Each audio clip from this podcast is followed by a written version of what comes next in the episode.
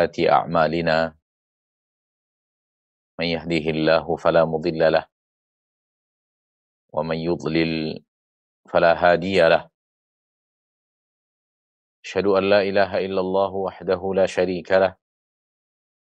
وأشهد أن محمدا عبده ورسوله.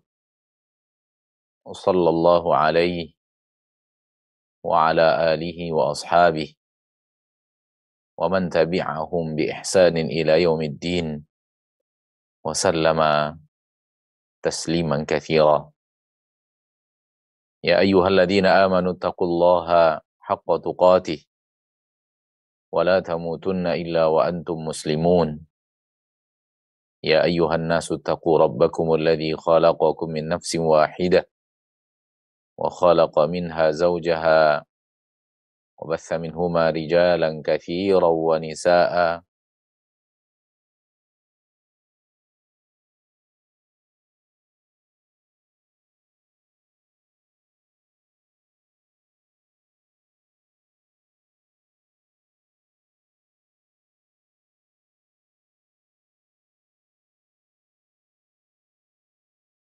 ويغفر لكم ذنوبكم.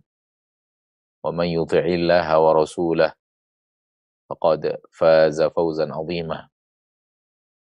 أما بعد فإن أصدق الحديث كتاب الله وخير الهدي هدي محمد صلى الله عليه وسلم وشر الأمور محدثاتها فإن كل محدثة بدعة وكل بدعة ضلالة وكل ضلالة في النار. Ma'asyarul muslimin, ma'asyarul muslimat, saudaraku, saudariku, di mana pun Anda berada, rahimani wa rahimakumullah.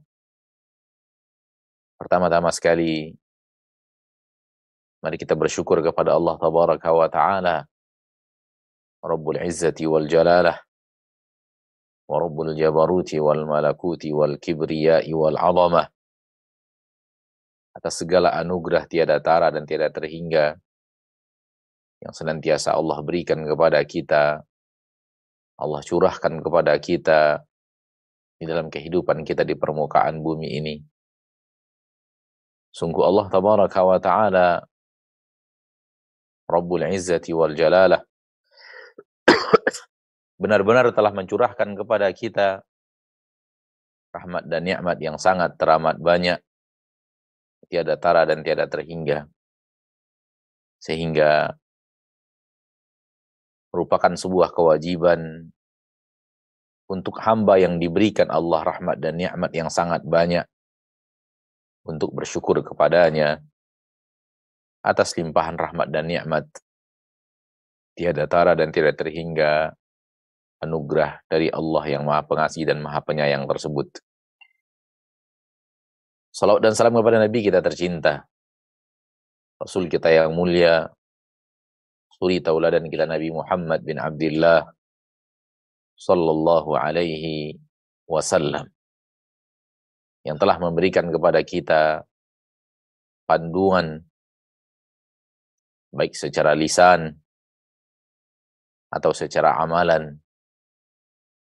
Bagaimana hidup di permukaan bumi untuk menuju perjalanan di akhirat kelak menuju ridho Allah tabaraka wa taala dan untuk bisa meraih surga Allah Rabbul Izzati wal Jalalah. Nabi kita sallallahu alaihi wasallam meninggalkan umat dengan kondisi bahwa seluruh kebaikan telah diajarkan dan seluruh keburukan telah dilarang. Tidak ada satu kebaikan pun yang tersisa yang di dalam agama Rasulullah SAW belum diajarkan. Sebagaimana tidak ada satu keburukan pun yang tersisa yang di dalam syariat Rasulullah SAW belum dilarang. Inilah kesempurnaan agama Islam yang Allah tabaraka wa taala nyatakan di dalam Al-Qur'an Al-yauma akmaltu lakum dinakum hari ini aku sempurnakan untuk kalian agama kalian. Sehingga segala sesuatu telah diajarkan. Tidak ada satu jalan ke surga yang Rasul belum ajarkan kepada umat. Sebagaimana tidak ada satu jalan ke neraka yang Rasulullah Sallallahu Alaihi Wasallam belum larang itu dari umatnya. Sehingga seorang hamba yang ingin beragama, seorang hamba yang ingin patuh dan taat kepada Allah Tabaraka wa Ta'ala, dia telah menemukan jalan itu ada. Dia telah menemukan syariat itu sempurna. Sehingga yang dituntut kepada umat adalah mengikuti. Mengikuti apa yang sudah diajarkan oleh Allah Tabaraka wa Ta'ala dan telah disampaikan kepada kita oleh Rasulullah sallallahu alaihi wasallam. Saudaraku, saudariku kaum muslimin wal muslimat rahimani wa rahimakumullah. Di dalam kehidupan kita, terkhusus ketika kita hidup di akhir zaman seperti sekarang ini, kita menyaksikan terlalu banyak orang-orang yang hidup terlalu banyak kaum muslimin dan kaum musliman yang hidup kaum muslimin dan kaum muslimat yang hidup tidak memiliki kekuatan iman bahwa segala sesuatu telah diajarkan oleh syariat.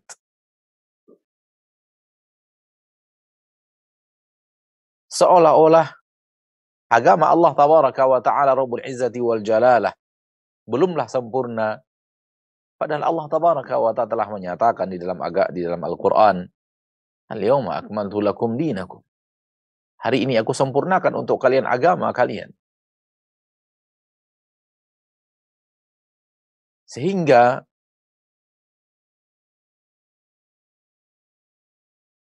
timbul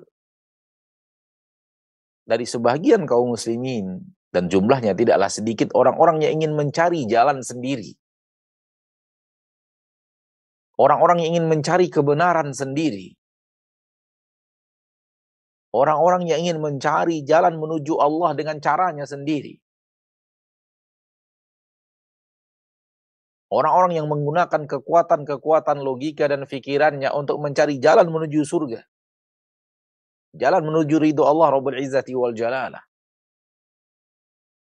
Ini dari satu sisi. Dan hal ini bukanlah sebuah kebaikan. Karena kalau ingin mencari jalan menuju ridho Allah, ingin mencari jalan menuju surga Allah tabaraka wa jalan itu sudah ada. Jalan itu sudah diajarkan dan sudah lengkap. Jalan itu sudah sempurna, saudaraku, saudariku, kaum muslimin dan muslimat. Tugas kita hanyalah mempelajarinya dari Allah di dalam Al-Quranul Karim. Mempelajarinya dari hadis-hadis Rasulullah SAW.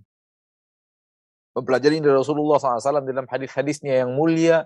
Kemudian mengikuti seperti yang diperintahkan.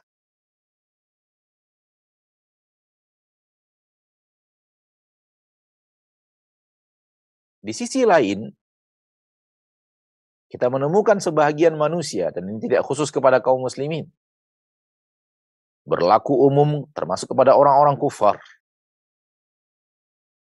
Logika mereka yang Allah berikan, kecerdasan yang Allah tabaraka wa ta'ala anugerahkan kepada mereka, justru digunakan untuk hal yang dimurkai Allah. Justru digunakan untuk membantah ayat-ayat Allah. Justru digunakan untuk membantah Rasulullah sallallahu alaihi wasallam.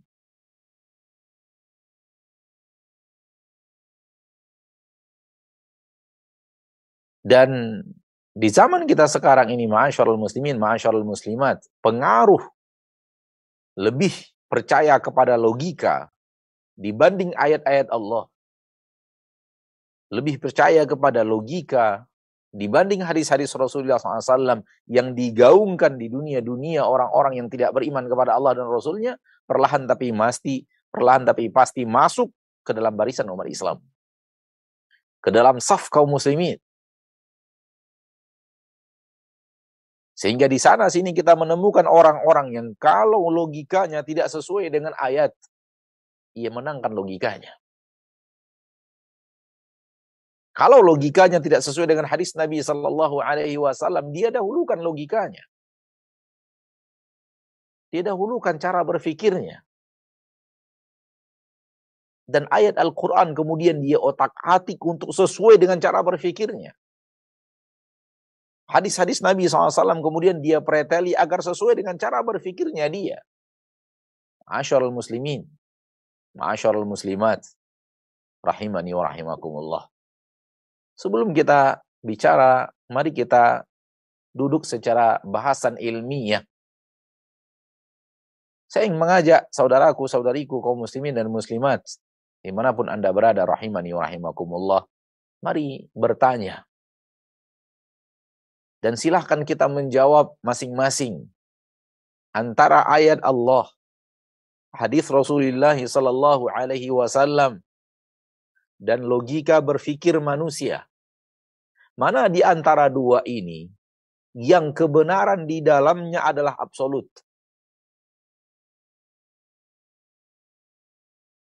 Yang mana tidak akan mungkin sesuatu yang ada padanya melenceng daripada kebenaran. Mana yang al-haq di dalamnya sesuatu yang pasti. Dalam kalimat lain, di antara ayat-ayat Allah, hadis-hadis Rasulullah SAW, dan logika berfikir manusia, mana satu di antaranya yang sangat mungkin salah?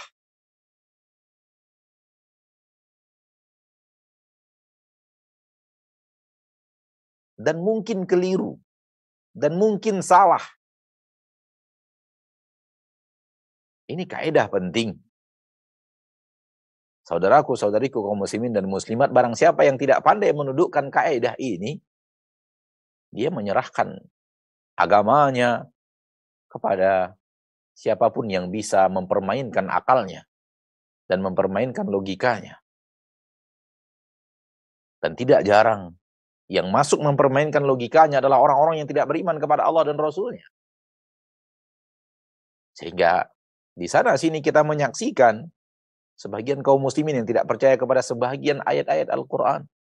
Sebagian hadis-hadis Rasulullah SAW qat'iyud dilala. Sebagian hal-hal yang berhubungan dengan iman bil gaib. Iman dengan yang gaib.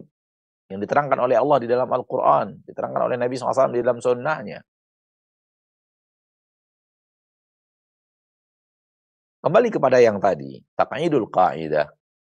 Kita dudukkan perkara kaidah penting antara ayat-ayat Allah dan hadis Rasulullah SAW dan logika mana yang mengandung di dalamnya terkandung kebenaran absolut. Jawabannya adalah Al-Quran dan hadis. Adapun logika, ada kemungkinan benar, ada kemungkinan salah. Sehingga dalam kalimat redaksi yang kedua tadi kita bawakan, di antara Al-Quran dan hadis dan logika berpikir manusia, mana yang mungkin salah? Tentu logika berpikir manusia. Dan sebuah hal yang haram, yang benar-benar haram kalau ada seorang mukmin yang berkeyakinan Al-Quran salah. Atau hadis-hadis Nabi SAW keliru. Ini akidah yang yang yang bisa menyeret Anda keluar dari agama Allah tabaraka wa taala Rabbul Izzati wal Jalalah. Manakala Anda berani meyakini ayat-ayat Allah salah dan keliru. Hadis-hadis Nabi wasallam yang sahih salah dan keliru. Yang sangat mungkin salah adalah akal. Yang sangat mungkin salah adalah logika berpikir.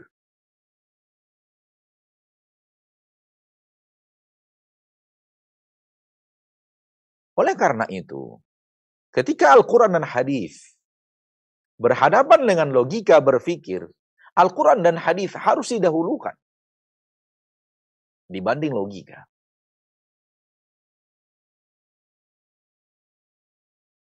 Manakala bertabrakan, saudara-saudaraku, antara apa yang ada di dalam ayat-ayat Allah dengan logika berpikir Anda, Anda harus menangkan ayat-ayat Allah dibanding logika berpikir Anda.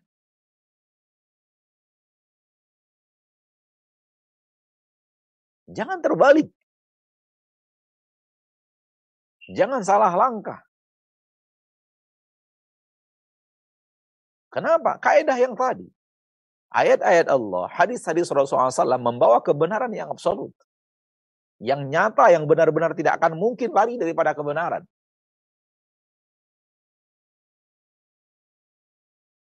Ayat-ayat Allah di dalamnya as-siratul mustaqim yang kita minta di dalam sholat ihdina siratul mustaqim. Rasulullah SAW berada di atas jalan yang lurus sebagaimana yang Allah katakan di dalam Al-Quran.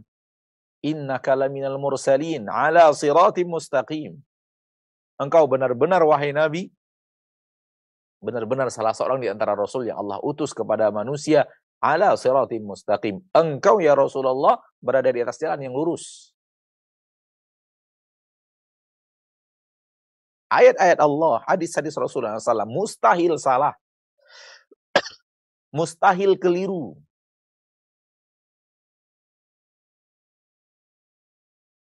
Sebagaimana Allah, Rabb yang kita ruku dan sujud kepadanya, mustahil salah dan keliru.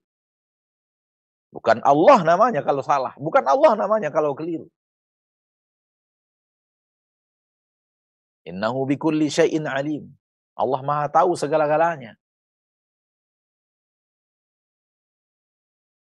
Innahu aliyun hakim. Allah itu maha tahu dan maha bijaksana. Maka mustahil Allah yang maha tahu apa yang dia sampaikan kepada kita salah. Itu mustahil. Adapun logika, akal, cara berpikir itu sangat mungkin salah dan keliru. Sangat sangat sangat mungkin untuk sesuatu yang dia yakini kebenaran, padahal bukan kebenaran.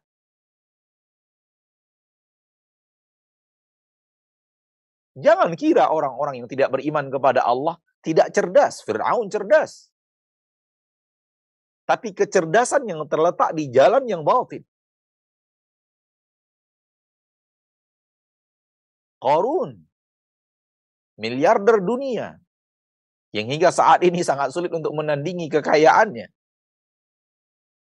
Bagaimana mungkin seorang yang di level korun bukan manusia cerdas dengan logika berpikir yang sangat tajam. Yang sangat cerdas.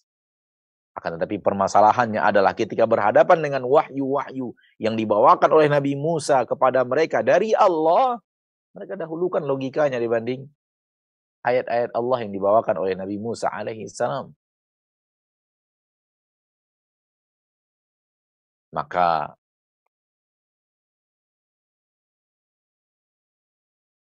Manakala kita melihat sejarah para nabi dan para rasul, mereka berhadapan dengan dengan umat-umat yang bukannya sembarang manusia, pemimpin-pemimpin, raja-raja besar. Nabi kita tercinta Muhammad sallallahu alaihi wasallam berhadapan dengan pemimpin-pemimpin Mekah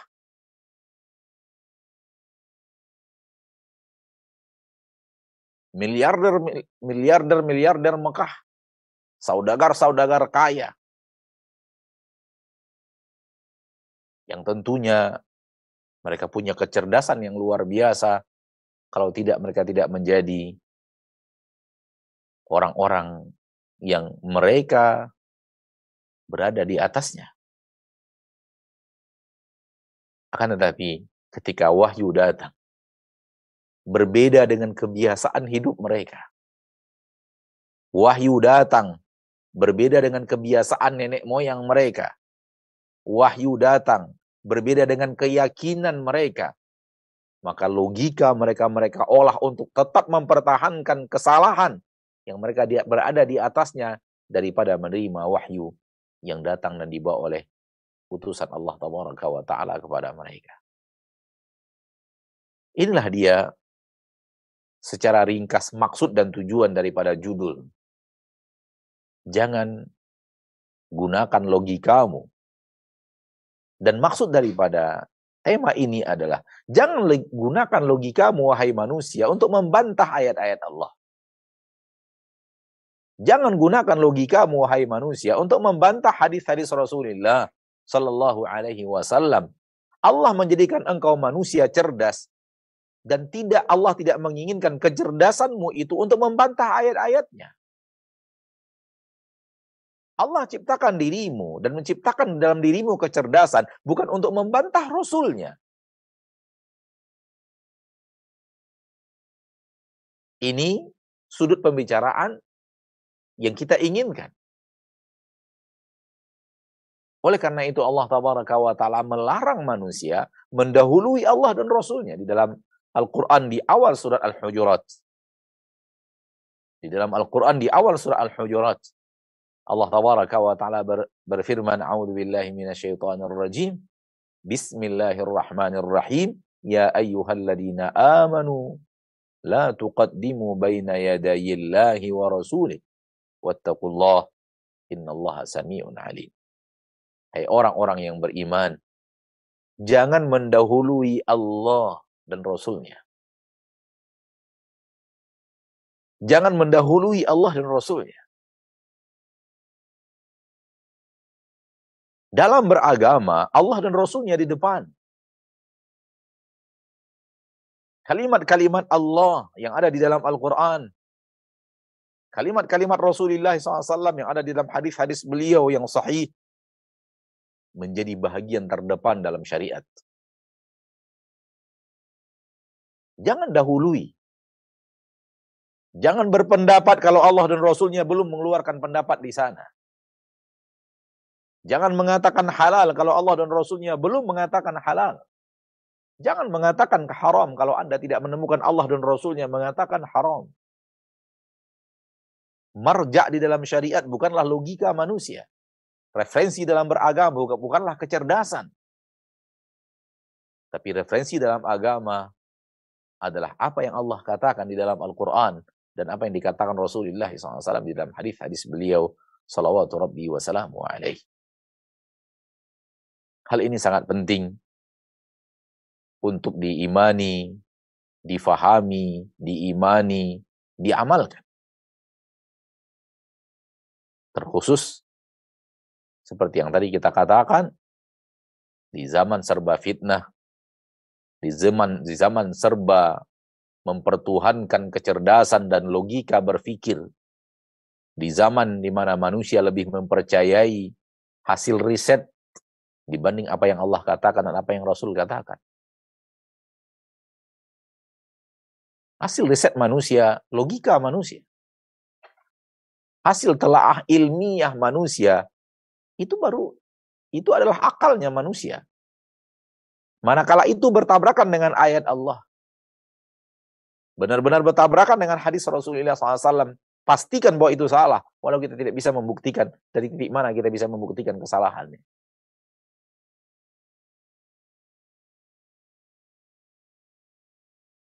Tetapi berbeda dengan ayat Allah, pasti salah.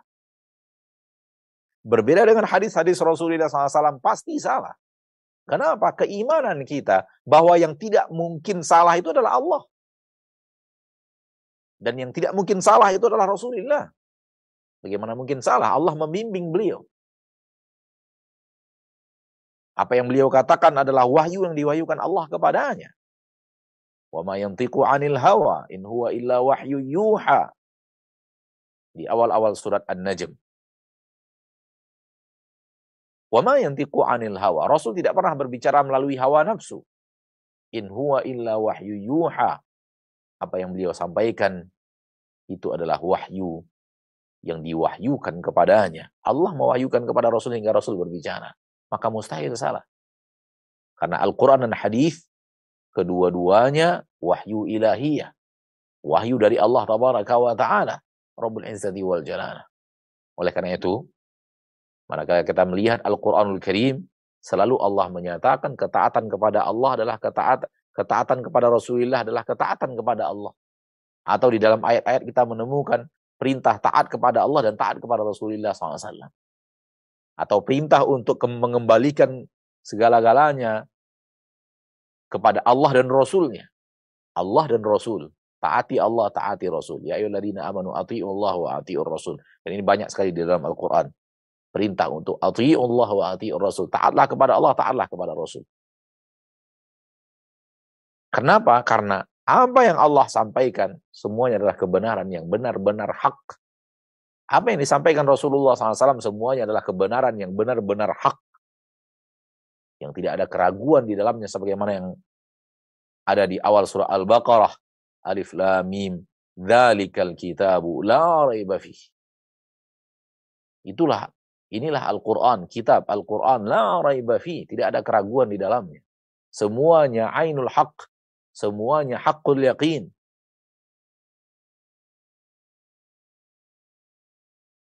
Allah turunkan untuk panduan manusia. Hudan linnas.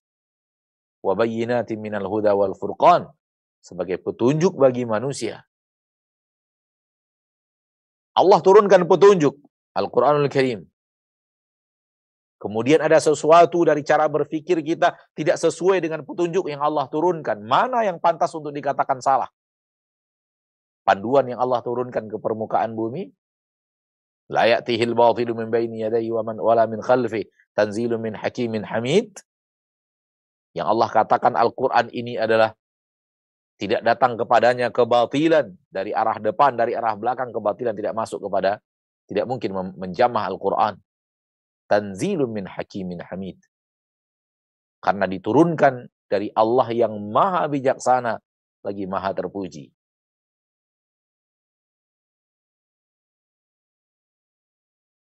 Adapun logika berpikir manusia sangat mungkin dijamah oleh kebatilan. Anak ingin bertanya saudaraku, saudariku, kaum muslimin dan muslimat. Bisakah logika manusia dimasuki oleh syaitan dan dimasukkan ke dalamnya wasawis, dimasukkan ke dalamnya tiupan-tiupan iblis, syubuhat-syubuhat iblis, cara berpikir yang salah. Tidakkah mungkin cara berpikir kita dirusak oleh teman-teman yang jahat dan cara berpikir mereka yang keliru? Dirusak oleh atasan-atasan yang cara berpikirnya juga nyeleneh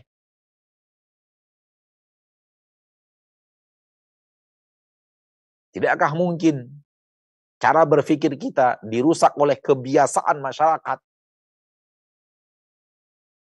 Adat istiadat yang keliru, cara berpikir yang salah, yang beredar di tengah masyarakat sehingga menjadi sebuah kelaziman, padahal sebuah kekeliruan dan kesalahan, sangat mungkin.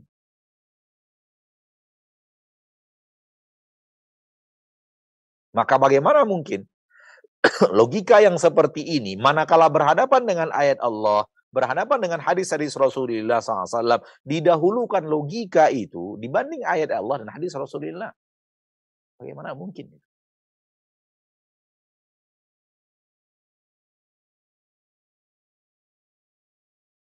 Intinya,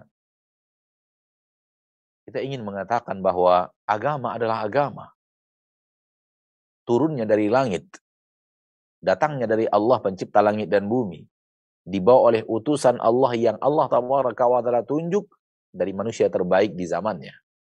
Dan untuk kita adalah nabi kita tercinta Muhammad SAW itulah agama. Bahkan saya mengatakan saudaraku saudariku kaum muslimin dan muslimat agama itu bukan Rasul yang membuat. Bukan Nabi Muhammad SAW yang membuatnya dengan kecerdasan beliau dan hati beliau yang bersih dan niat beliau yang suci. Dan kecerdasan beliau. Enggak. Agama. Bukan dibuat oleh nabi kita tercinta Muhammad sallallahu alaihi wasallam.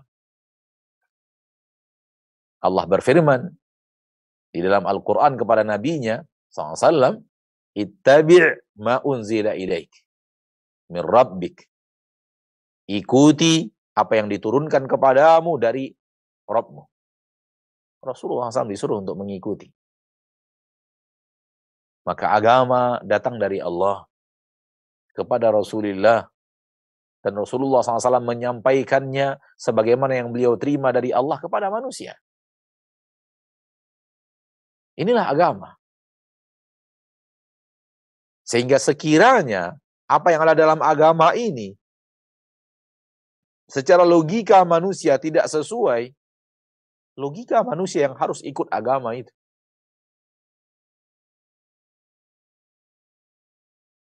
Kalau kita bawakan kepada individu, kita mengatakan bahwa manakala Anda menemukan sebuah ayat, sebuah hadis tak sesuai dengan logikamu, maka tudinglah logikamu. Jangan tuding ayat Allah dan hadis Rasulullah SAW. Karena yang yang yang mungkin salah itu adalah logika. Yang mungkin salah itulah cara berpikir manusia.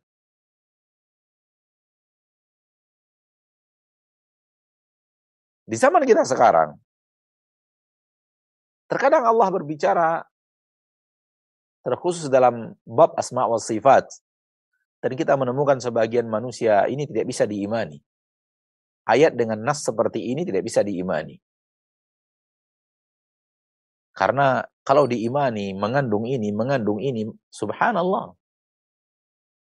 Allah menurunkan Al-Quran untuk diimani.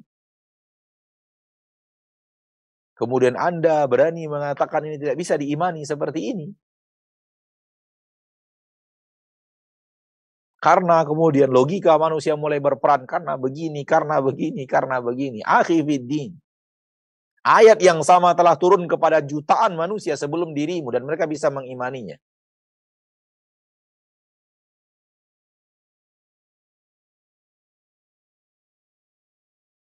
Ayat yang seperti itu yang Anda katakan tidak bisa diimani telah turun kepada manusia cerdas seperti Umar bin Khattab dan ia bisa mengimaninya. Turun kepada manusia-manusia cerdas seperti Abu Bakar, Khulafaur Rashidin dan mereka mengimaninya. Dan mereka tidak mengatakan ini tidak sesuai dengan logika. Ini tidak bisa diimani. Apa yang terjadi? yang terjadi adalah ada ada kekeliruan dalam cara berpikir. Ada kekeliruan dalam logika berpikir manusia. Namun yang yang yang yang yang yang menjadi musibah, yang menjadi petaka adalah logika berpikirnya itu yang didahulukan. Mengalahkan ayat Allah, mengalahkan hadis Rasulullah sallallahu rabbi wa salamu alaihi. Tidak begitu cara beragama. Allah menyuruh kita beragama. Di dalam Al-Quran surat An-Nur ayat 51. Allah tabaraka wa ta'ala berfirman, Innama kana qawlal mu'minina idza du'u ila Allah wa rasulihi liyahkuma bainahum an yaqulu sami'na wa ata'na wa ulaika humul muflihun. Sesungguhnya perkataan orang-orang yang beriman apabila mereka diajak kepada Allah, diajak kepada Rasulnya, liyahkuma bainahum untuk membuat sebuah keputusan di tengah mereka, untuk memberikan hukum di tengah mereka, ayyaqulu sami'na wa ata'na. Perkataan orang beriman itu hanyalah sami'na wa ata'na. Kami dengar dan kami taat. Kami dengar dan kami taat. Dan kalau demikian cara beragama, kami dengar dan kami taat. Wa ulaika humul muflihun. Mereka lah orang-orang yang jaya, beruntung, sukses.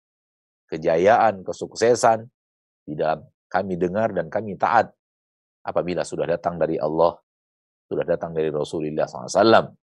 Apabila diajak kepada apa-apa yang Allah katakan dalam Al-Quran.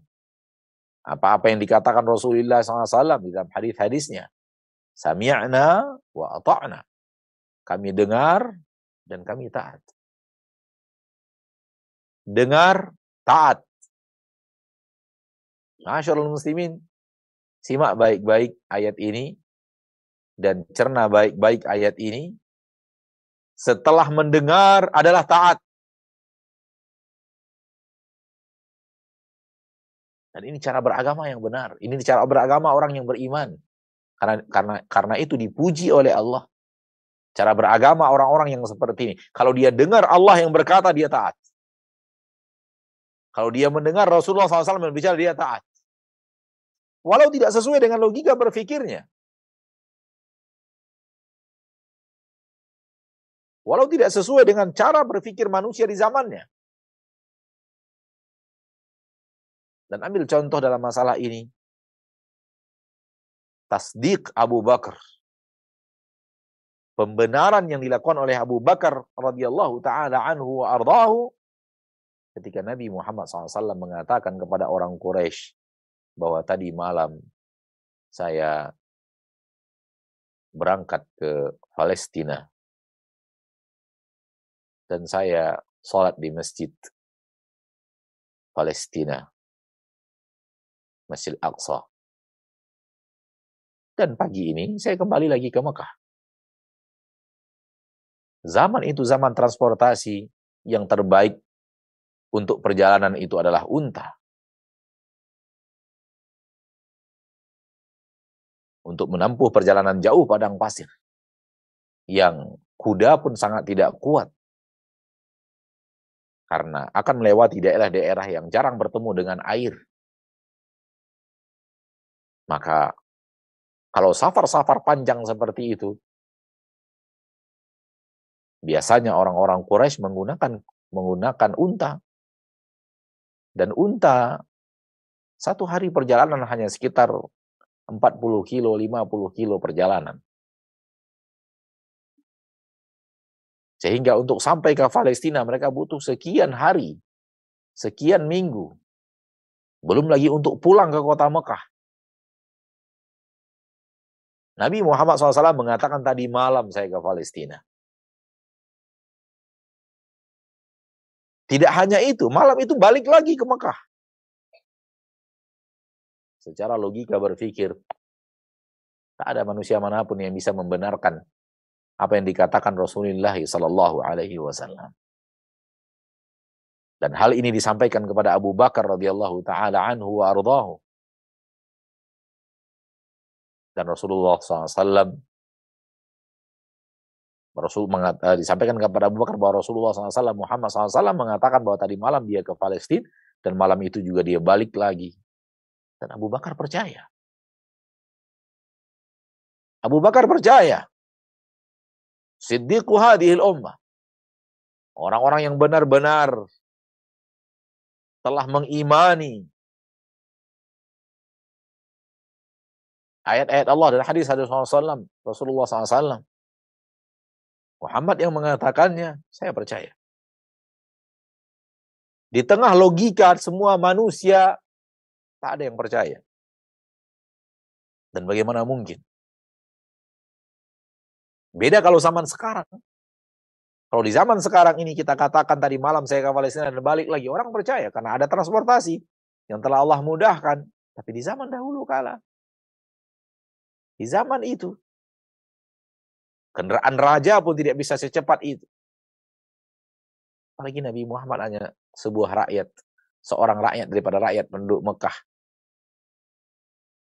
Tidak memiliki kendaraan spesial yang bisa diandalkan untuk kecepatan tingkat tinggi. Namun lihat Abu Bakar radhiyallahu taala yang membenarkan mengatakan bahwa Muhammad SAW jujur dalam perkataannya. Tadi malam dia ke Mekah, dari Mekah dia ke Palestina dan balik lagi ke, ke kota Mekah. Iya, saya percaya. Muhammad yang mengatakannya saya percaya. Sallallahu alaihi wasallam. Ini dia ma'asyarul muslimin. Sami'na wa ata'na. Kami dengar dan kami taat. Kami dengar dan kami ikuti. Kami dengar dan kami imani. Kami dengar dan kami ikuti. Kami dengar dan kami yakini. Walau berbeda dengan logika berpikir manusia. Oleh karena itu Abu Bakar adalah siddiqu hadil ummah. Orang yang benar-benar siddiq dan posisi siddiq di bawah nubuah, di bawah kenabian.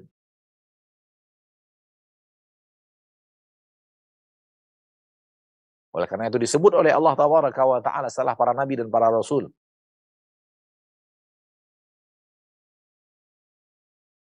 Masyaallah muslimin. Masyaallah muslimat. Rahimani wa rahimakumullah. Sami'na wa ata'na. Kami dengar dan kami taat. Di mana logika?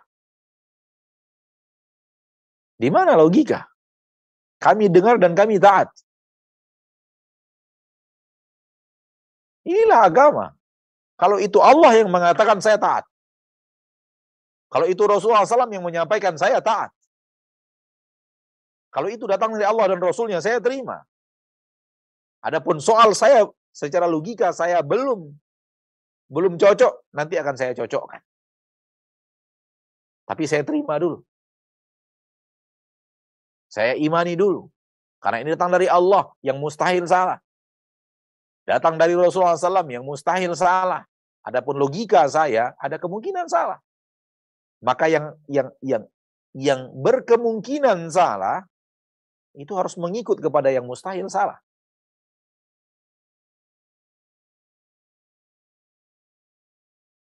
Sebagian kaum muslimin menyatakan aksi yang seperti ini, aksi orang-orang jumud dalam istilah mereka. Orang-orang yang begitu mendengar ayat, mendengar hadis, Langsung diimani seperti yang ada di dalam ayat yang ada di dalam hadis. Kata mereka, mana logikamu? Untuk apa Allah ciptakan akalmu? Fikirkan dulu, telaah dulu. Sebelum Anda mengimaninya.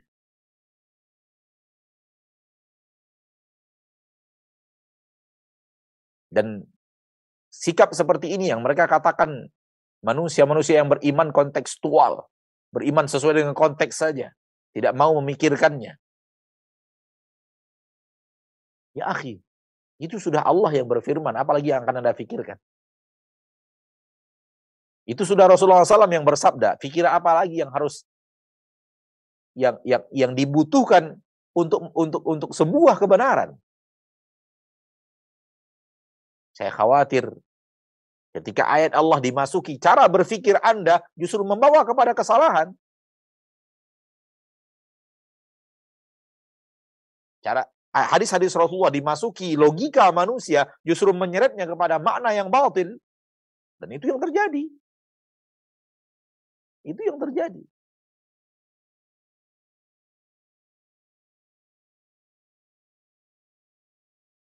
Di mana ayat Allah Taala dimasuki cara berpikir manusia, dimasuki logika berpikir manusia, sehingga kata mereka ayat ini bukan begini maknanya, maknanya harus begini.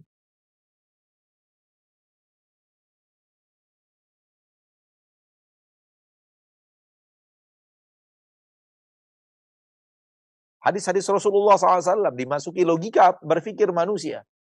Kemudian setelah itu mereka mengatakan, maknanya tidak seperti ini harus dibawakan kepada makna yang lain. Saya sendiri melihat sebuah rekaman tidak perlu disebutkan orangnya karena menyebut nama pada zaman sekarang ini bermasalah. Namun kita ingin membantah cara berpikir yang aneh. Di dalam sebuah rekaman tersebut dari seorang manusia yang terkenal di negeri ini dan dianggap orang-orang yang ahli ilmu, ahli hadis, seorang yang sangat faqih. Ia membacakan sebuah hadis Nabi SAW, kemudian dia berkata, hadis ini sahih, diriwayatkan oleh Imam Muslim, tapi tidak bisa diyakini dengan makna yang dibawakan itu. Hadis ini sahih, dia tahu kesahihan hadisnya. Bahkan dia mengatakan hadis ini dibawa, dikeluarkan oleh Imam Muslim, namun tak bisa diimani seperti yang tertulis dalam hadis itu. Saya ingin mengatakan kenapa tidak bisa diimani. Sementara Abu Bakar beriman kepadanya. Umar beriman kepadanya. Uthman beriman kepadanya. Ali bin Abi Thalib beriman kepadanya. Dan beriman kepadanya jutaan manusia setelah itu. Tanpa mengatakan bahwa ini sesuatu yang tidak bisa diimani sebagaimana yang tertulis dalam hadis itu. Manakala dirimu dibandingkan dengan Abu Bakar, Umar, Uthman, dan Ali bin Abi Thalib, siapakah yang lebih mulia? Dan siapakah yang harus diikuti? Siapakah yang harus dijadikan tuntunan? Siapakah yang harus dijadikan sebagai teladan? Inilah bahaya ketika logika berpikir manusia ikut campur di dalam ayat Allah dan hadis Rasulullah SAW dan kemudian keluar sesuatu yang harus disesuaikan dengan logika berpikir manusia.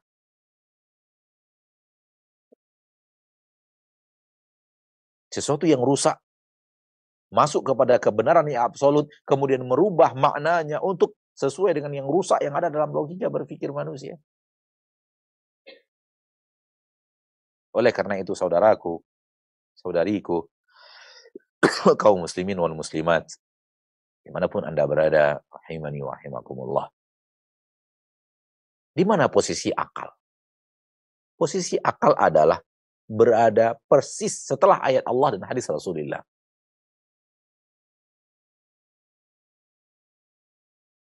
Akal adalah bahagian daripada referensi syariat.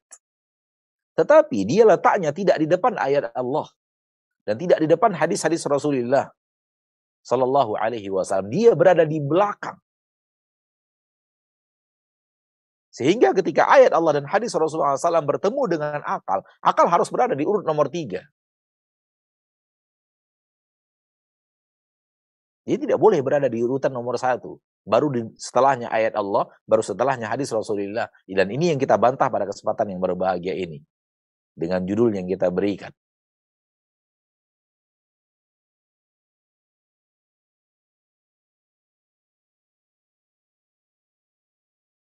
Allah tidak mungkin menurunkan ayat Allah, menurunkan ayat-ayatnya, menurunkan mengutus Rasulnya, kemudian memberikan Anda logika untuk membantah ayat-ayatnya. Dan untuk membantah Rasulnya, nggak mungkin.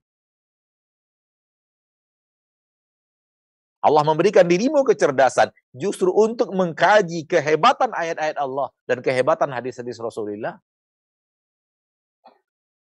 Allah berikan kepadamu kecerdasan Gunakan kecerdasan untuk mendalami ayat-ayat Allah untuk menampilkannya, menampilkan keagungannya, kemuliaannya, kebesarannya, keluar biasaannya, kesempurnaannya, keindahannya, kehebatannya. Untuk itu ayat Allah taala, untuk itu Allah memberikan kepada manusia logika. Jadikan logikamu, wahai manusia, tentara-tentara yang akan mendukung kebenaran Al-Quran kebenaran Al-Quran dan kebenaran hadis-hadis Rasulullah Sallallahu Alaihi Wasallam. Maka inilah posisi yang benar, posisi yang hak dalam menempatkan logika manakala berhadapan dengan ayat-ayat Allah, berhadapan dengan Rasulullah SAW. Mari uh, sejenak saya ingin mengajak Anda, saudaraku, saudariku, kaum muslimin dan muslimat rahimani rahimakumullah, uh, fokus di dalam sami'na wa ata'na. Manakala seorang hamba, dia mendengar ayat Allah, dan kemudian dia langsung patuh dan taat. Karena dia sangat yakin di dalam hatinya yang sangat dalam bahwa mustahil ayat ini salah, mustahil Rasulullah salah, maka saya patuh dan taat. Walaupun logika saya belum belum terlalu faham belum terlalu mengerti kenapa demikian. Maka ini sifat orang yang beriman. Sami'na wa ata'na. Dan ini sesuatu yang dianggap manusia di zaman sekarang jumut. Waliyahdubillah. Sesuatu yang di zaman orang sekarang iman kontekstual. Waliyahdubillah. Iman tanpa berpikir panjang apa yang ada di dalam Al-Quran ditelan mentah-mentah, apa yang ada di dalam hadis ditelan mentah, bukan ditelan mentah-mentah, diimani. Karena keyakinan kita yang sangat dalam bahwa ini mustahil salah. Ini mustahil keliru. Adapun ajakan manusia di zaman sekarang ini untuk manakala datang ayat Allah sami'na kemudian fikirkan dulu gunakan logika berpikir dalami dulu pahami dulu baru kemudian ata'na taati ada antara sami'na wa ata'na masuk logika berpikir masuk akal antara mendengar dan taat. Maka ini bukan jalan orang yang beriman. Karena realita nyata dan bahasan ilmiah yang akan terjadi adalah apabila Anda mendengar ayat-ayat Allah lalu Anda fikirkan boleh jadi pikiran Anda sesuai dengan ayat Allah itu dan Anda mengimaninya. Namun ada ada kemungkinan berikutnya. Anda mendengarkan lalu Anda fikirkan dan kemudian tidak sesuai antara ayat Allah dengan cara berpikir Anda. Apakah Anda akan taat?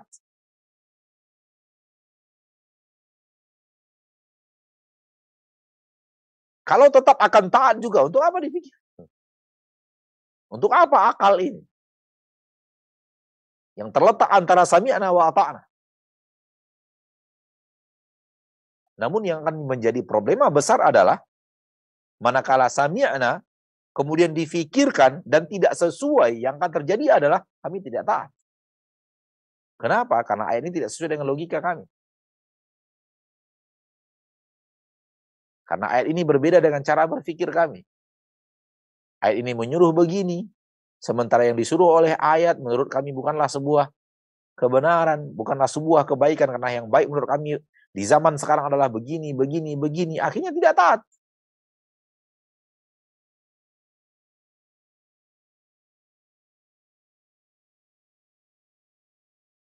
Ini yang terjadi, Masya Allah muslimin. Ini yang pertama. Manakala antara sami'na wa yang dimasuki oleh logika berpikir, ada kemungkinan membawanya untuk tidak taat. Ini satu. Satu yang berbahaya. Kemudian yang kedua, apabila Anda mendengar, kemudian Anda pikirkan dulu, setuju Anda, cocok dengan logika berpikir Anda, baru kemudian Anda mengimaninya, ketahuilah bahwa Anda mengimani logika berpikir bukan ayat Allah. Anda hanya taat kepada logika berpikir Anda, bukan taat kepada Allah dan Rasulnya.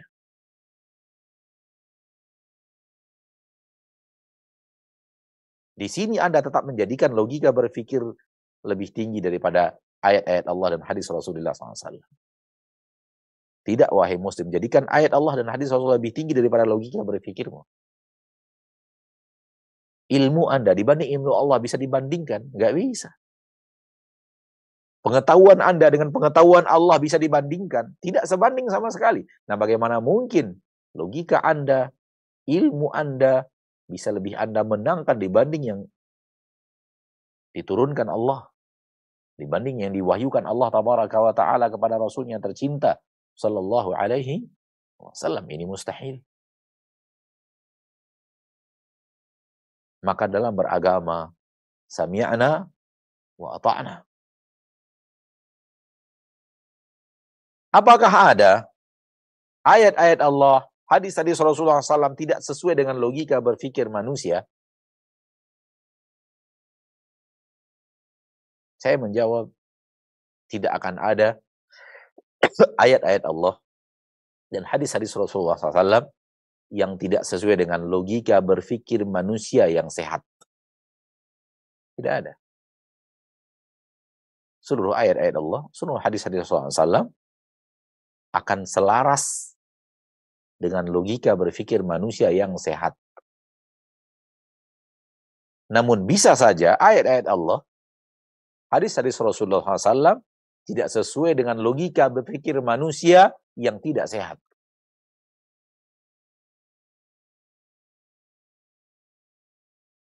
Maka ketika ayat-ayat Allah dan hadis-hadis Rasulullah SAW berbeda dengan logika berpikir seorang manusia, seorang insan, yang harus dia ketahui bahwa logikanya sedang tidak sehat. Saatnya dia harus kembali kepada orang-orang yang bisa menyembuhkan logika berpikirnya yang salah. Karena logika manusia yang sehat pasti sesuai dengan Al-Quran. Logika manusia yang sehat pasti sesuai dengan dengan hadis-hadis Rasulullah SAW.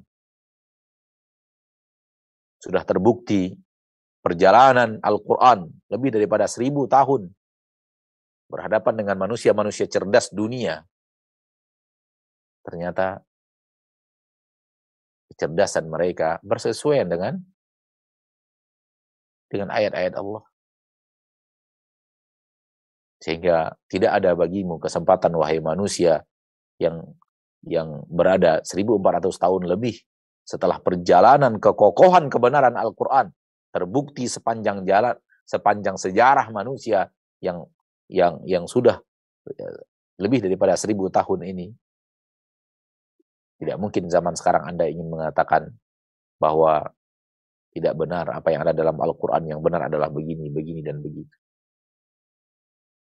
Ini cara beragama yang benar ya.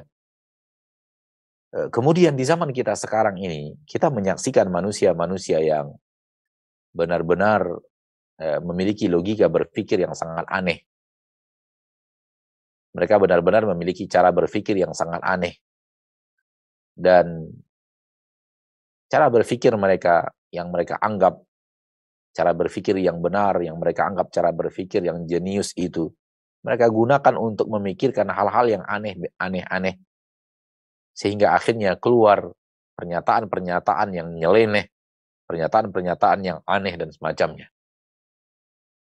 Dan ini bukti bahwa logika berpikir manusia dirasupi oleh iblis dan cara berpikir iblis disusupi oleh wasawis hembusan-hembusan kekafiran iblis dan cara berfikirnya yang kalah dan yang, yang yang salah dan keliru dan batil dan kafir ya sehingga manusia mulai mulai mengeluarkan pernyataan-pernyataan yang aneh dan pertanyaan-pertanyaan yang aneh yang akhirnya mengarah kepada pembatalan Al-Quran dan pembatalan ke agama Islam.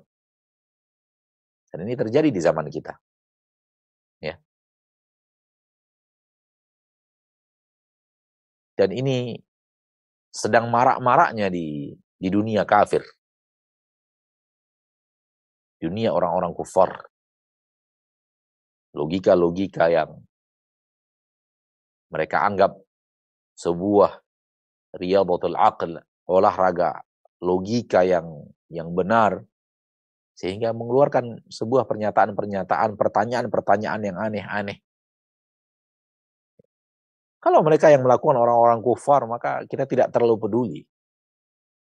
Pada aslan, pada asalnya mereka tidak beriman kepada Allah, tidak beriman kepada Rasulullah SAW. Wajar saja logika mereka dirasupi oleh eh, jebakan-jebakan uh, iblis.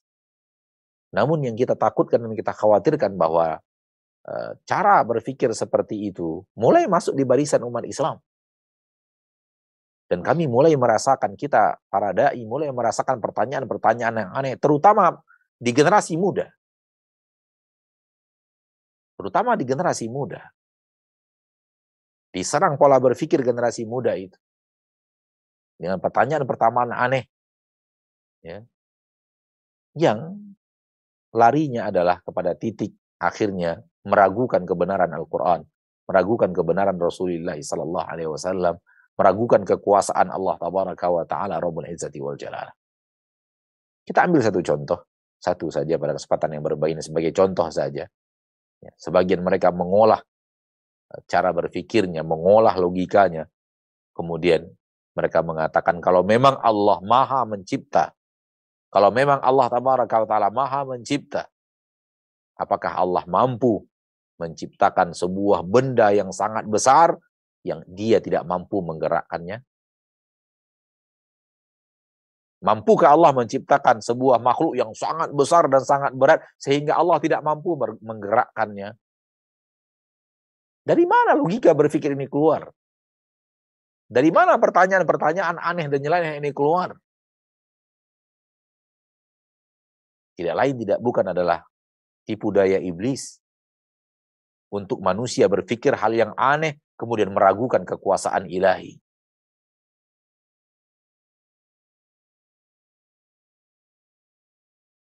Kalau Anda mengatakan sanggup, Anda salah.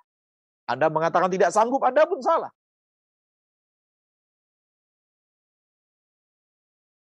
Mampukah Allah menciptakan makhluk yang besar yang dia tidak bisa gerakkan? Anda katakan mampu, salah. Anda katakan tidak mampu, salah. Dua-duanya salah. Kenapa? Karena pada dasarnya cara berpikir seperti ini berangkat dari kaedah berpikir yang salah. Sehingga dia tidak perlu dijawab.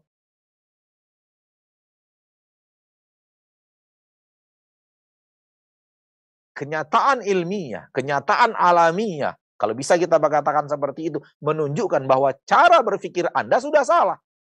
Dan Anda membangun pertanyaan di, di atas cara berpikir yang salah.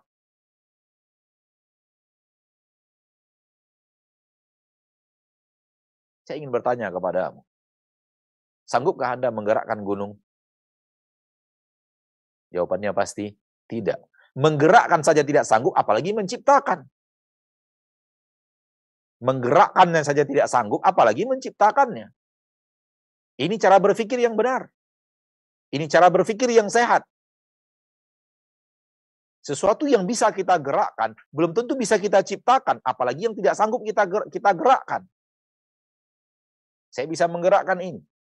Air dalam kemasan botol. Tapi saya tidak bisa menciptakannya. Sesuatu yang bisa saya gerakkan saja, ada kemungkinan saya tidak bisa menciptakannya. Apalagi yang tidak bisa saya gerakkan. Maka kalau saya tidak bisa menggerakkannya, menciptakannya apalagi. Ini logika berpikir yang sehat. Ini logika berpikir yang benar. Balikkan. Sesuatu yang bisa Anda ciptakan, Anda pasti bisa gerakkan. Sesuatu yang bisa Anda ciptakan, Anda pasti bisa gerakkan. Ini cara berpikir yang benar. Maka kalau Allah bisa menciptakan suatu makhluk, pasti Allah bisa gerakkan. Kalau Allah bisa menciptakan sebuah makhluk, Allah pasti bisa gerakkan. Jangankan menggerakkannya, menciptakan saja bisa. Ini cara berpikir yang benar. Maka Allah bisa menggerakkan gunung. Karena Allah bisa menciptakannya, apalagi menggerakkannya. Allah bisa menggerakkan alam yang sangat luas ini. Jangankan menggerakkannya, menciptakan saja bisa. Maka pertanyaan tadi dibangun di atas logika berpikir yang salah.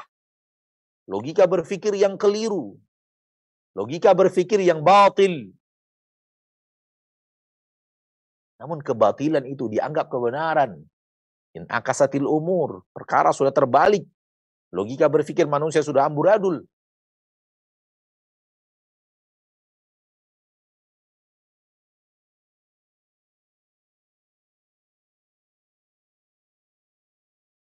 Ma'asyarul muslimin.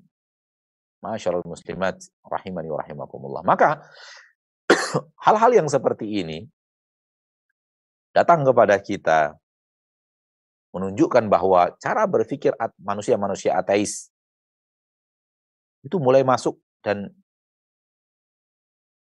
mulai disusupkan di barisan kaum muslimin terutama generasi muda yang menganggap dirinya mutahammis sedang semangat-semangatnya menganggap dirinya manusia yang serba mampu, serba bisa terjebak dalam cara berpikir yang aneh.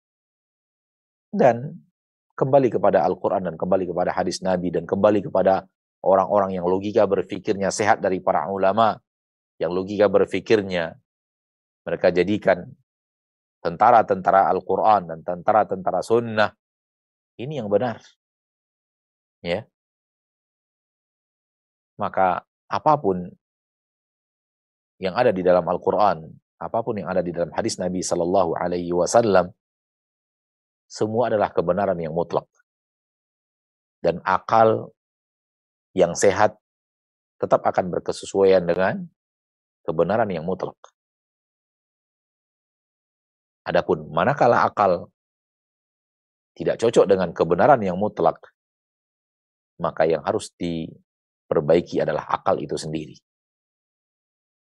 Yang harus diperbaiki adalah akal itu sendiri. Karena boleh jadi di dalamnya telah bersarang jebakan-jebakan iblis dan telah bersarang kaedah-kaedah yang salah dan bersarang juga logika-logika berpikir yang keliru sehingga menghalangi antara manusia dan iman kepada kepada ayat-ayat Allah menghalangi manusia antara iman dengan uh, antara dirinya dan iman kepada Rasulullah Sallallahu Alaihi Wasallam. Oleh karena itu, lihat bagaimana Allah Taala memuji orang-orang yang di dalam beragama sami'na wa ata'na kami mengimani, kami dengarkan dan kami imani dan kami taati langsung. Kami imani, kami dengarkan dan kami taati. Ya.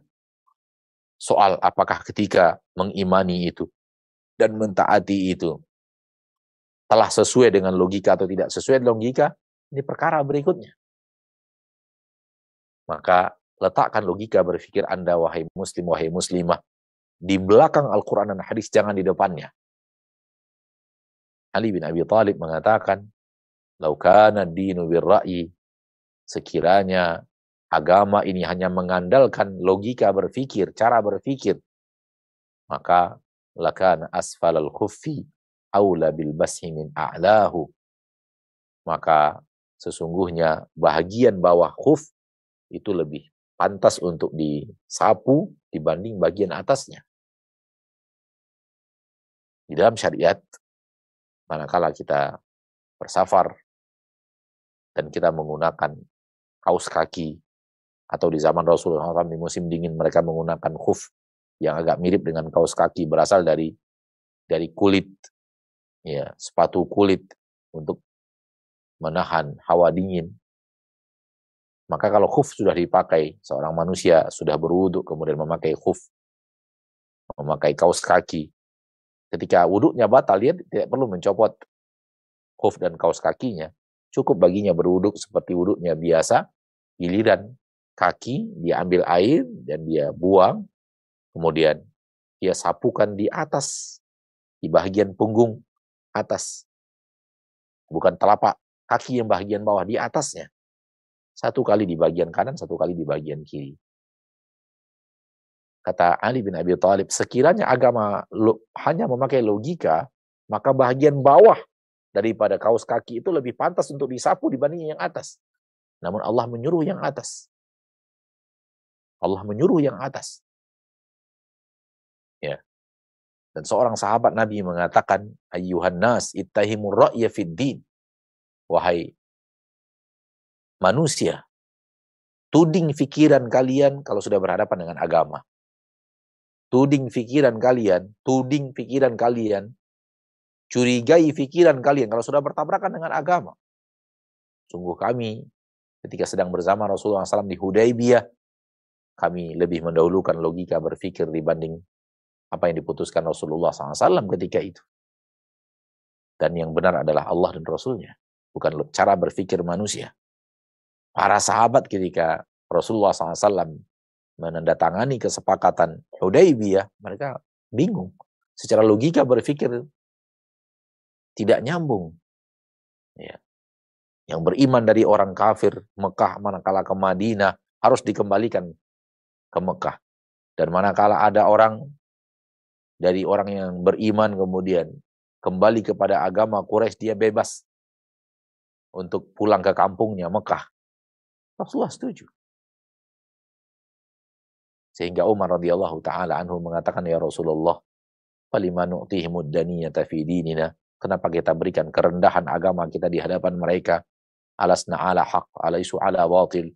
Bukankah kita di atas kebenaran, mereka di atas kebatilan? Rasulullah SAW mengatakan, saya Rasulullah. Saya disuruh oleh Allah, saya diperintahkan Allah tabaraka wa ta'ala Rabbul Izzati wa ini agama. Inilah agama. Ya.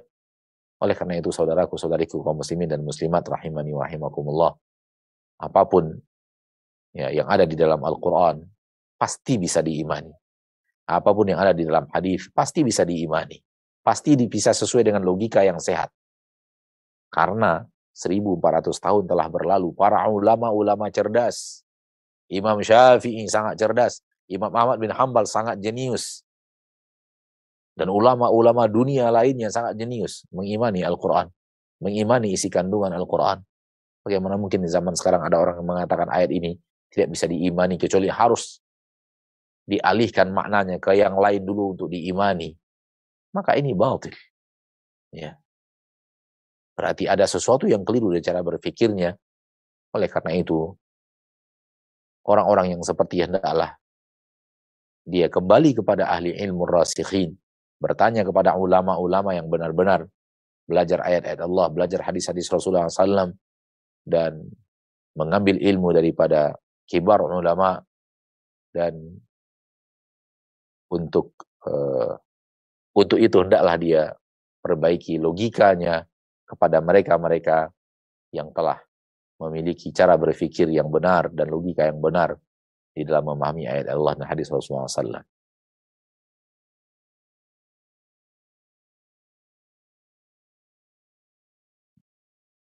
Uh, secara materi kita cukup sampai di sini. Ma'asyarul muslimin, ma'asyarul muslimat rahimani wa rahimakumullah. Dan waktu yang tersisa kita gunakan untuk menjawab beberapa pertanyaan. Wassallallahu wasallam. Insyaallah ta'ala. Sallallahu wasallam wa baraka wa an'am ala abdihi wa rasulihi Muhammad. Baik, Jazakallah khair Ustaz atas materi yang disampaikan. Baik untuk jamaah yang hendak bertanya bisa langsung mengajukan di kolom chat via tulisan atau yang hendak bertanya via uh, lisan bisa langsung raise hand, insya Allah akan kami persilahkan. Baik, untuk pertanyaan pertama ini ada dari Nur Faisal. Ana izin bertanya Ustadz, siapa yang Allah maksud ulul albab atau orang-orang yang berakal yang Allah sebut dalam Al-Quran? Syukran Ustadz. Di dalam Al-Quran sangat jelas siapa ulul albab yang Allah maksud. Siapa ulul albab yang Allah maksud. Silahkan buka surat Ali Imran. Ya. Jika Allah berbicara tentang ulul albab. Ya.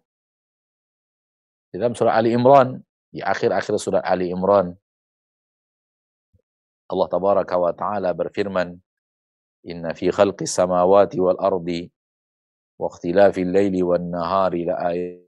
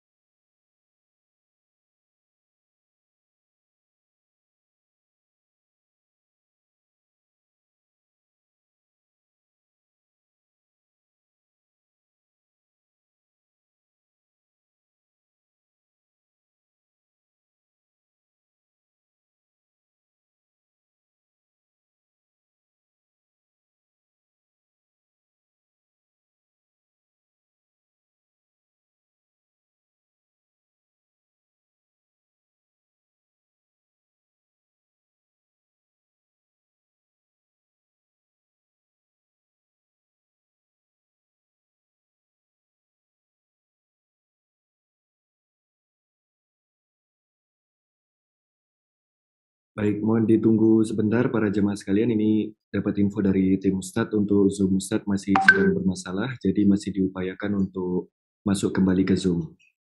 Jadi masih diupayakan oleh tim Asil untuk masuk kembali ke Zoom.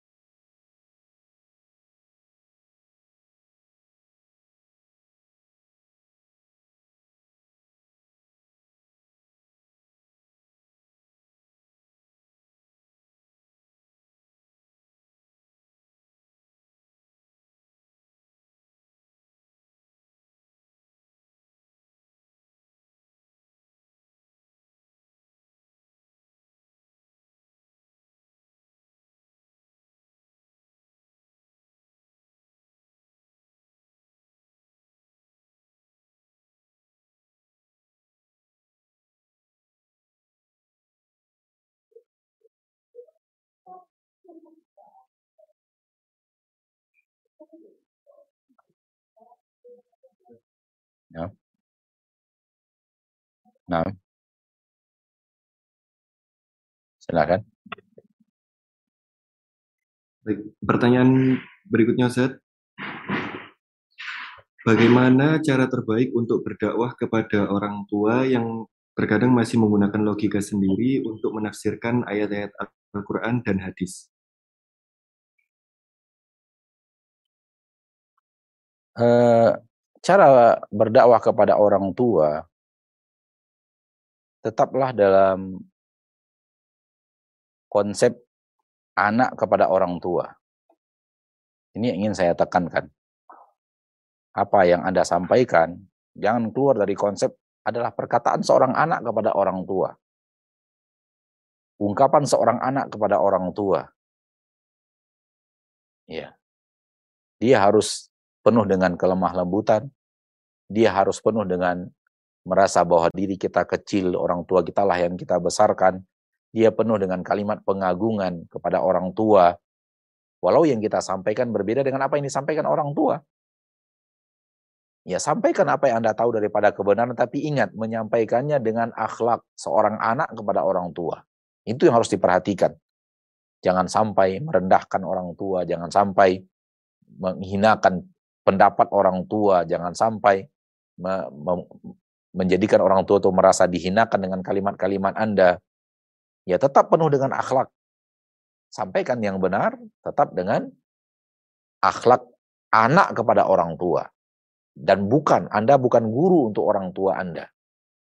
Maka jangan menggunakan e, cara-cara yang seolah-olah Anda sedang menggurui orang tua Anda, tapi adalah seorang anak berbentuk usulan, berbentuk begini ayah yang saya cintai. Kemarin kita belajar dalam tafsir Ibnu Kathir misalnya bahwa ayat ini maknanya adalah ini, tapi itu yang saya pelajari. Ya mudah-mudahan juga pendapat ayah juga uh, benar, tapi ini yang ada di dalam tafsir Ibnu Kathir. Misalnya seperti itu. Ya tetap saja akhlak sebagai seorang anak tetap harus ditampilkan di saat kita berbicara kepada orang tua kita. Ya. Kalau memang kita tahu itu batil, maka menyampaikannya tetap dengan akhlakul karim. Akhlakul karim. Karimah Nabi Ibrahim alaihissalam berdakwah kepada orang tuanya sambil mengatakan, Ya abadi, wahai ayahanda yang sangat kucintai, wahai ayahanda yang kalimat abadi adalah kalimat kasih sayang, kalimat panggilan kepada ayah yang sangat halus. Ya. Wallahu taala alam. Nah. Baik, pertanyaan berikutnya Ustaz. Afwan Ustaz izin bertanya, apa ada kiat-kiat untuk menjadi sami'na wa atokna? Ustaz. Seperti yang tadi kita katakan, apa pun yang sampai kepada Anda dari ayat Allah, imani, taati. Apa pun yang sampai kepada Anda dari hadis Rasulullah SAW, yakini, imani, dan taati. Hanya itu. Karena agama Allah wa ta'ala akan sesuai dengan manusia cerdas mana pun, asal logikanya benar, dan sesuai juga dengan orang-orang yang kurang cerdas, bahkan mungkin sesuai dengan orang-orang yang memang level kecerdasannya di bawah. Agama Allah untuk semua manusia. Untuk orang yang kecerdasannya kurang, tak, tak, tak sulit baginya untuk untuk untuk patuh dan taat kepada Allah. Seharusnya orang yang memiliki memiliki logika berpikir yang yang tajam juga harusnya lebih. Tapi terkadang setan datang, ya. Setan datang dan merasa cara berpikir kita lebih lebih terdepan dibanding ayat Allah dan hadis Rasulullah SAW. Nah. Insya Allah pertanyaan terakhir Zat, bagaimana ya. cara memper, memperbaiki akal jika akal mulai memikir, memikirkan sesuatu yang tidak benar dan bagaimana cara mengendalikan pikiran agar tidak memikirkan hal-hal yang dapat merusak keyakinan dan keimanan. Tadi sudah kita katakan, kita katakan datang kepada seorang guru. Datang kepada seorang ahli ilmu. Jangan biarkan logika berpikir Anda begitu bebas berkelana, begitu bebas berkreasi di dalam agama Allah. Haram. Agama Allah sesuatu yang sudah sudah turun lengkap dari zaman Rasulullah SAW. Dia hanya tinggal menjalankan bukan di otak-atik dengan logika berpikir manusia. Agama Allah sudah turun satu paket yang sangat komplit. Disampaikan oleh Rasul, dipraktekkan oleh Rasul, diajarkan oleh Rasul SAW, dan membawa manusia kepada kejayaan super tinggi. Menjawab manusia kepada kepada kehidupan yang super hebat, kepada keamanan yang super luar biasa, kenyamanan hidup yang luar biasa, ketentraman hidup yang luar biasa, dunia yang jauh daripada kriminalitas, Dunia penuh dengan kasih sayang, penuh kedamaian, penuh ketentraman. Dunia di mana satu manusia dengan manusia yang lain saling menghargai dan tidak saling menyakiti.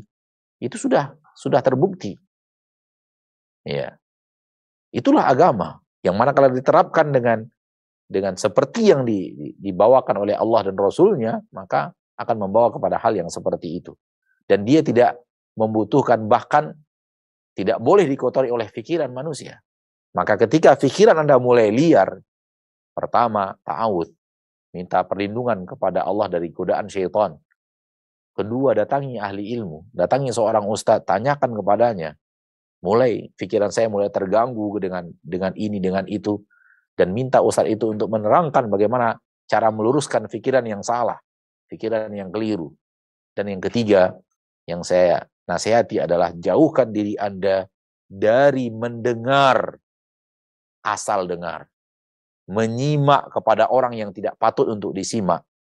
Terkadang kita me me meminjamkan telinga kita untuk sembarang orang. Akhirnya dari orang-orang seperti itu masuk cara berpikir yang aneh. Masuk cara berpikir yang nyeleneh merusak akidah kita. Maka hati-hati. Ketika seseorang terlihat adalah orang yang tidak mumpuni dalam ilmu agama, jangan serahkan lu telinga Anda kepadanya untuk diisi hal-hal yang sangat mungkin akan merusak cara berpikir Anda yang sehat. Ya. Oleh karena itu para ulama menyuruh kita untuk memilih-milih guru tempat kita belajar ilmu agama. Tidak sembarang orang diizinkan berbicara kepada kita. Kita biarkan dia berbicara kepada kita tentang agama Allah. Dunia kita sekarang ini, di saat dimudahkan media, itu membuat manusia terlalu terlena untuk membiarkan pikirannya dimasuki oleh orang-orang yang jahat. Dimasuki oleh berita-berita yang aneh dan nyeleneh. Dimasuki oleh cara berpikir yang aneh dan nyeleneh. Maka di sini perlu perlu memfilter apa yang akan kita dengar, apa yang akan kita saksikan. Wallahu taala alam. Nah. Baik, jazakallah khairan Ustaz atas materi dan ilmu yang telah disampaikan. Baik, demikian jamaah sekalian, kajian kita pada malam hari ini insya Allah sudah berakhir. Uh, sesi materi dan sesi tanya jawab. Kami ucapkan jazakumullah khairan kepada Majelis Taklim An-Nahl, Hasil TV, Indonesia Bertauhid, dan juga Markas Sunnah Nusantara Al-Hijrah. Semoga ilmu yang kita dapatkan pada malam hari ini bermanfaat dan diridhoi oleh Allah Subhanahu wa taala. Kita tutup dengan doa kepada majelis. Subhanakallahumma wa bihamdika asyhadu an la ilaha illa anta astaghfiruka wa atubu ilaik. Assalamualaikum warahmatullahi wabarakatuh. Waalaikumsalam.